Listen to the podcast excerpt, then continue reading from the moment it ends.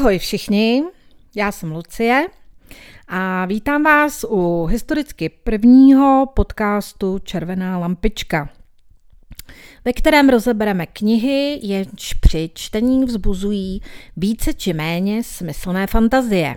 Což je vlastně asi tak všechno, protože kdo by taky v červené knihovně hledal něco víc než jen takové to On ji miluje, ale ještě o tom neví, ona si myslí, že ho nenávidí, jenže opak je pravdou. Spousta lidí kroutí nad tímhle typem literatury hlavou, No, ale protiargumentem může být například fakt, že romantické či erotické knihy, filmy často bývají těmi nejprodávanějšími a boří žebříčky bestsellerů. Pak se stačí podívat na hodnocení některých takových počinů a podle komentářů zjistíte, že dost jich sice na tenhle typ literatury nadává, ale jejich pisatelé všichni vědí, o čem ty knihy jsou, protože je prostě četli, což je trochu, řekněme, pokrytecké. Ti statečnější ovšem přiznají, že si u takové knihy odpočinou, jo, jako proč ne. Ono jde totiž o to, že určitá dávka poněkud naivního, sentimentálního úniku vám pomůže vypnout mozek a zapomenout na to peklo, který venku mrzne. No, a my nemůžeme začít něčím jiným než fenomenem poslední doby a sice rodinou Bridgertonových.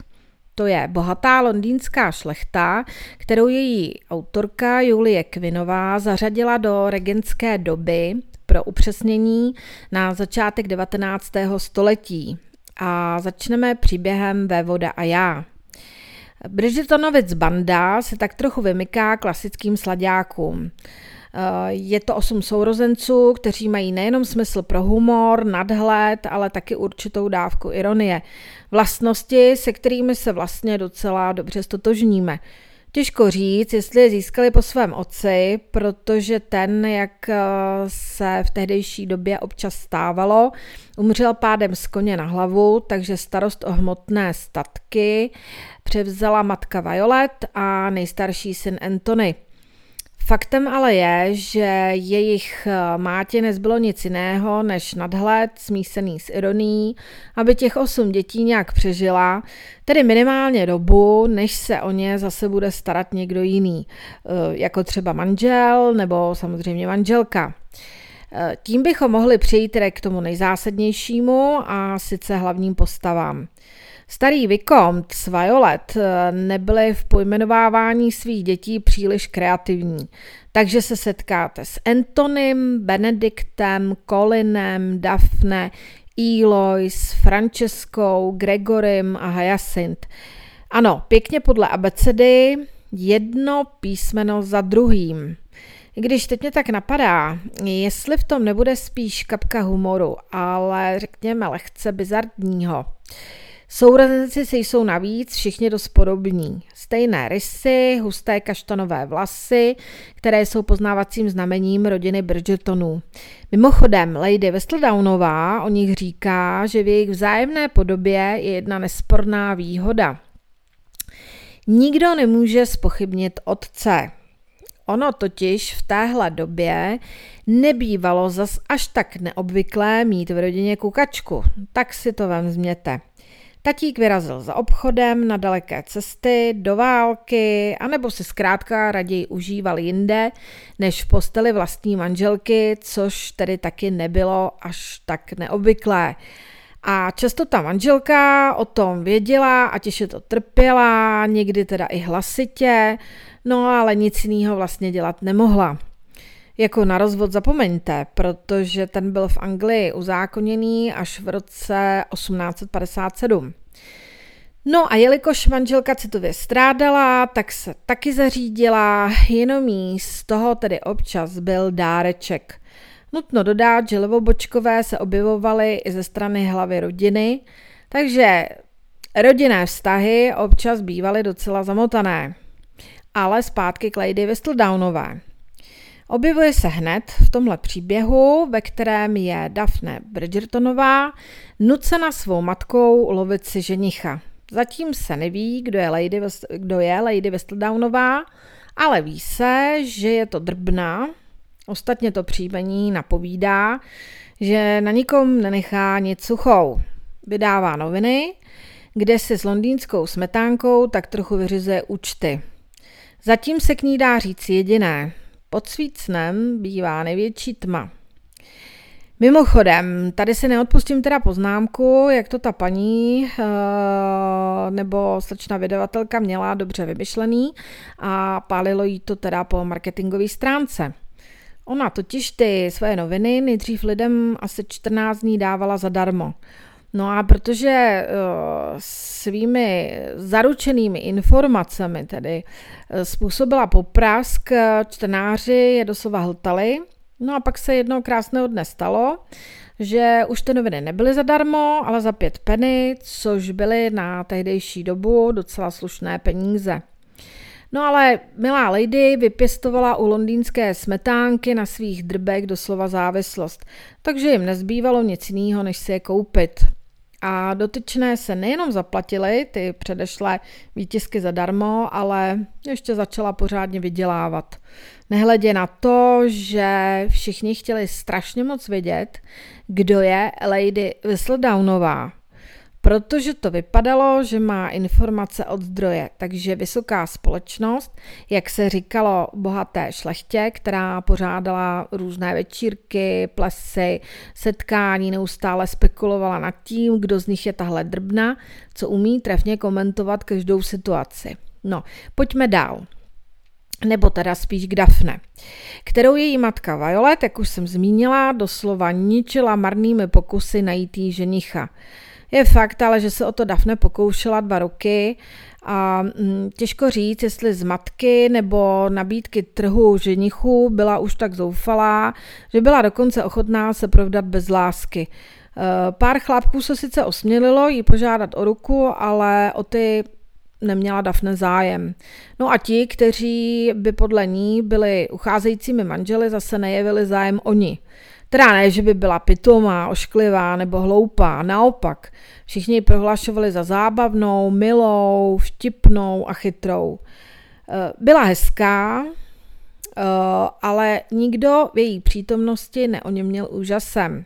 Z těch, které by brala, se jí nechtěl dvořit nikdo. Byla to jejich kámoška, řečeno slovy dnešních náctiletých. Všichni tvrdili, že se s ní dá pokecat a oceňovali, že je chápe. Dokonce jeden z chlapů prohlásil, že není jako běžné ženy, no, že je úplně normální. Dafne by to brala jako kompliment, protože byla normální, jenže to by ovšem dotyčný potenciální ženich nesměl prchnout za jakousi vyfintěnou blondýnou, která byla všechno možný, ale jenom ne normální. Když se to vezme kolem a kolem, tak se takové situace vlastně ani moc neliší od těch ze současnosti.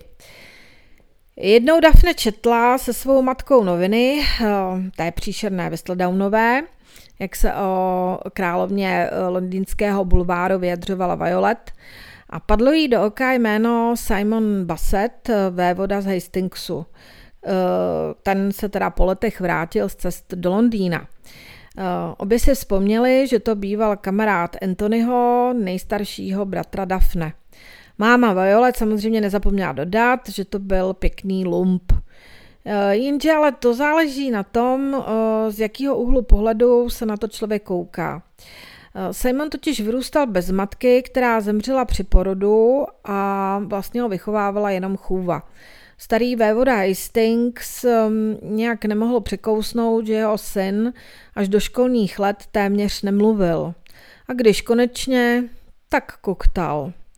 Byla to pro Hastingse, myslím tedy toho starého, potupa a svého syna dokonce nazval idiotem.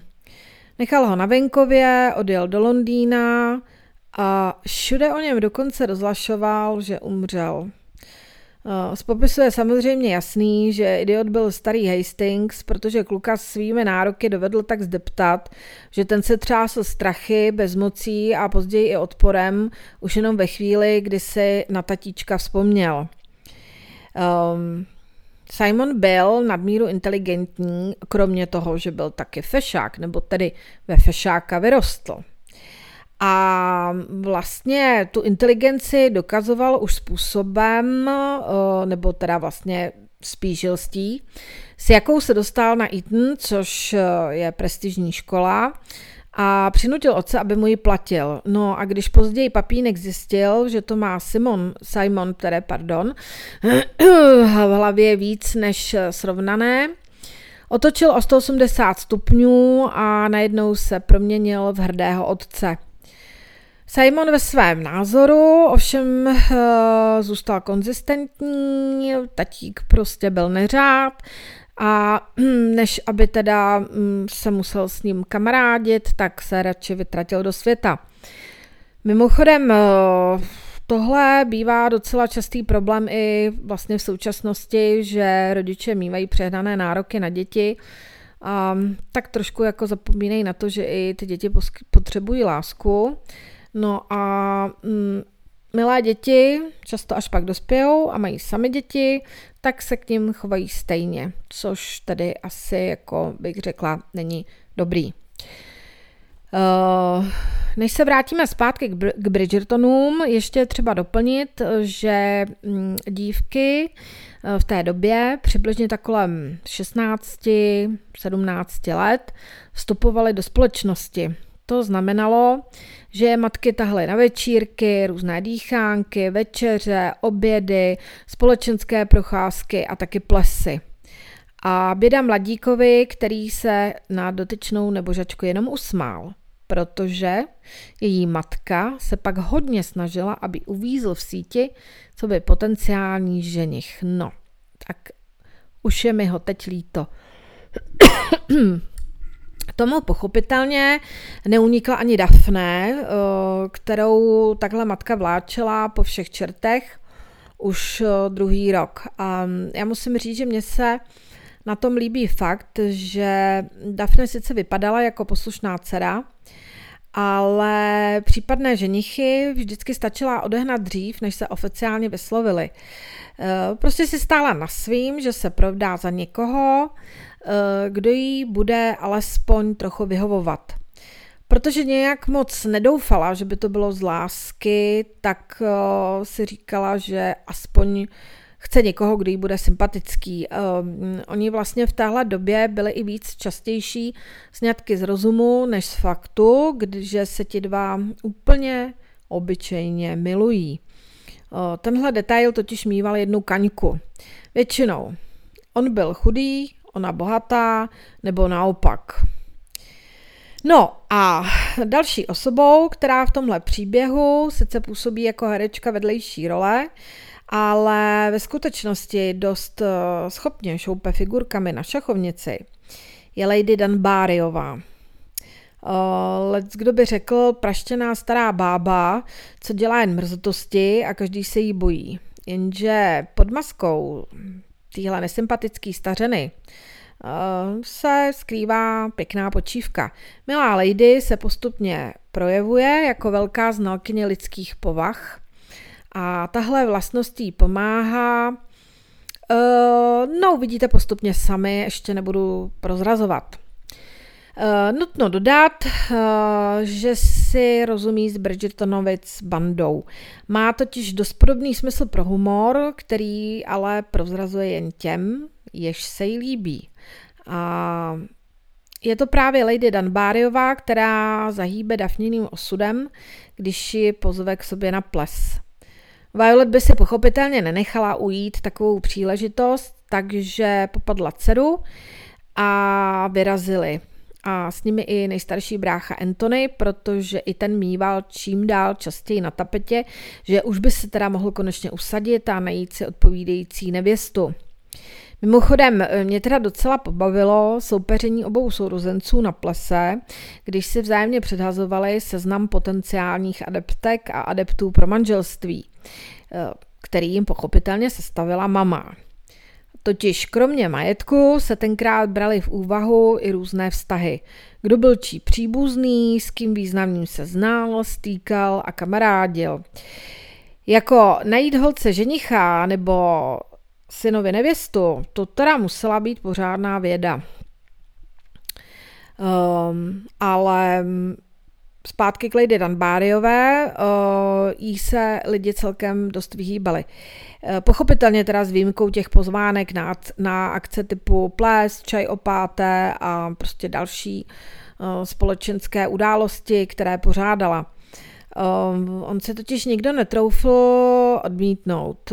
Danbáriová omlouvala pouze smrt na jazyku a pokud to byla nějaká prostě stupidní výmluva, tak eh, dotečného stihlo strašlivé kázání, na kterém si dala tahle ženština s jazykem ostrým jako šavle pořádně záležet. Dafne se na plese potkala nejenom s Antonym, ale taky s dalšími dvěma bratry, Benediktem a Colinem. A jak tahle partička postávala v sále eh, v ústraní, všimli si, že se k ním řítí právě Lady Danbáriová. Pochopitelně je všechny okamžitě sprdla, takže až na Daphne již tedy oznámila, že ji schání Nigel Beerbrook, uh, Daphne neodbitný nápadník, který nějak nedokázal pochopit, že ho prostě Daphne nechce. Uh, a ono teda nebylo divu, protože uh, on jak se nepatřil zrovna k nejchytřejším. Ehm, tak Dafne, když tohle slyšela, lehce zezenala, zezelenala a Danbáriová dodala, že být jí uh, zničila by tyhle ty pokusy už uh, v zárodku. Uh, když se jí Dafne zeptala, jestli mu řekla, kde se schovává, Lady odvětila co si ve smyslu, že se jí Dafne vždycky líbila a že mu to opravdu neprozradila a pak dodala, že by to bylo mrhání inteligencí uvázat se k tomuto troubovi a že si to smetánka rozhodně nemůže dovolit přijít o inteligentní mladou dámu, jakou Dafne je. Ehm, no, tak to byl, to byl teda jaksi opravdu poklona od Lady Danbáriový a, a Dafne z toho byla celá uvytržení. Eh, k jejím bratrům eh, milá Lady podotkla, že o nich teda si ještě ten úsudek neudělala, eh, kromě Anthonyho, protože ten Daphniným jménem odmítl zmíněného Birbruka. Totiž to je taky zajímavá věc. Mladá dívka nemohla potenciálního nápadníka odmítnout sama. Myslím tím oficiálně. Sice mu to řekla, ale pokud ten byl neodbitný a domluvil se s jejím otcem nebo starším sourozencem, pokud otec chyběl, no tak prostě měla smůlu. Uh, Daphne bratr Anthony měl naštěstí dost rozumu a Birbruka opakovaně posílal do háje, což pochopitelně neuniklo Danbáriové, která fakt, že Anthony drží se svou sestrou Basu, ocenila. Když odešla, Daphne se rozhodla zmizet. Věděla, že kdyby něco, Anthony ji před Bierbrukem zapře. Takže vzala nohy na ramena a prchla. No, já už jsem zmínila jméno Simona Bazeta, vévody Hastingse, Anthonyho kamaráda a současně oblíbence Lady Danbáriové. Mimochodem, tady ta náklonost byla vzájemná, protože Lady Simonovi hodně ulehčovala jeho smutné dětství, kterému připravil despotický otec. Eh, teď eh, Simona, pochopit, Simona pochopitelně pozvala na ples taky. No a právě když eh, procházel chodbou domů Lady Danbáriové, zaslechl hovor. Nejdřív teda za sténání, takže se lekl, jestli náhodou nevyrušil milence. Jenže posléze bylo jasný, že se nějaká, nějaká dívka prostě dohaduje s mladým mužem. No a podle uh, zamítavé dívčiny odpovědi to vypadalo, že dívka možná bude potřebovat pomoc. Um, I když eh, dotyčného upozorňovala, že by za ní neměl chodit, ten začal sténat, jak moc ji miluje a chce, aby se stala jeho ženou. A dívka mu klidným hlasem vysvětlovala, že to nemá cenu a že už mu to její bratr přece řekl. Muž zareagoval výkřikem, že její bratr Anthony to nechápe. No takže to už eh, zcela nepochybně tušíte, že šlo o Daphne Bridgertonovou a Nigela Beerbrooka, který nebohou mladou dámu dostihl u dámského salonku, kam tedy měli muži přístup eh, zakázán. ale o to zmíním ještě později. Každopádně se Simon nad uh, touhle podivnou nabídkou k sňatku zarazil. No, Daphne pochopitelně taky, ale velmi rychle zareagovala a Nigela upozornila, že v tanečním sále je hromada žen, které se za něj určitě rády provdají. Simon se naklonil, ale z dvojice zřetelně spatřil jenom muže, který zápasil, tak říkajíc, nejenom sám se sebou, ale i se slovy. A nakonec z něj vypadlo, že Daphne vlastně byla jediná, která se na něj aspoň usmála. A ta se znovu povzdychla. Ono ani není divu, protože Nigel byl nejenom neodbitný, ale taky hloupý, jinak by mu už dávno došlo, že tohle uh, dolejzání nemá smysl. Nehledě na poslední poznámku, která nabízela vysvětlení, že na něj Daphne prostě zbyla. Jak už řekla Lady Danbáriová, Daphne byla inteligentní a tohle byla tak trochu urážka. Když Simon viděl, že žena nejspíš jeho pomoc potřebovat nebude, rozhodl se zmizet. Jenže Nigel znovu zakřičel, že si ho Daphne prostě musí vzít, protože nikdy nenajde žádnou jinou. Na tom něco bylo, tedy za předpokladu, že bylo vel mezi inteligentními děvčaty a taky stejně tak hezkými, jako byla Daphne. Ta ho samozřejmě požádala, aby přestal, jenže to už bylo Simonovi jasný, že prostě to děvče bude muset přece jenom zachránit. Tak se otočil na podpadku a vyrazil chodbou zpátky.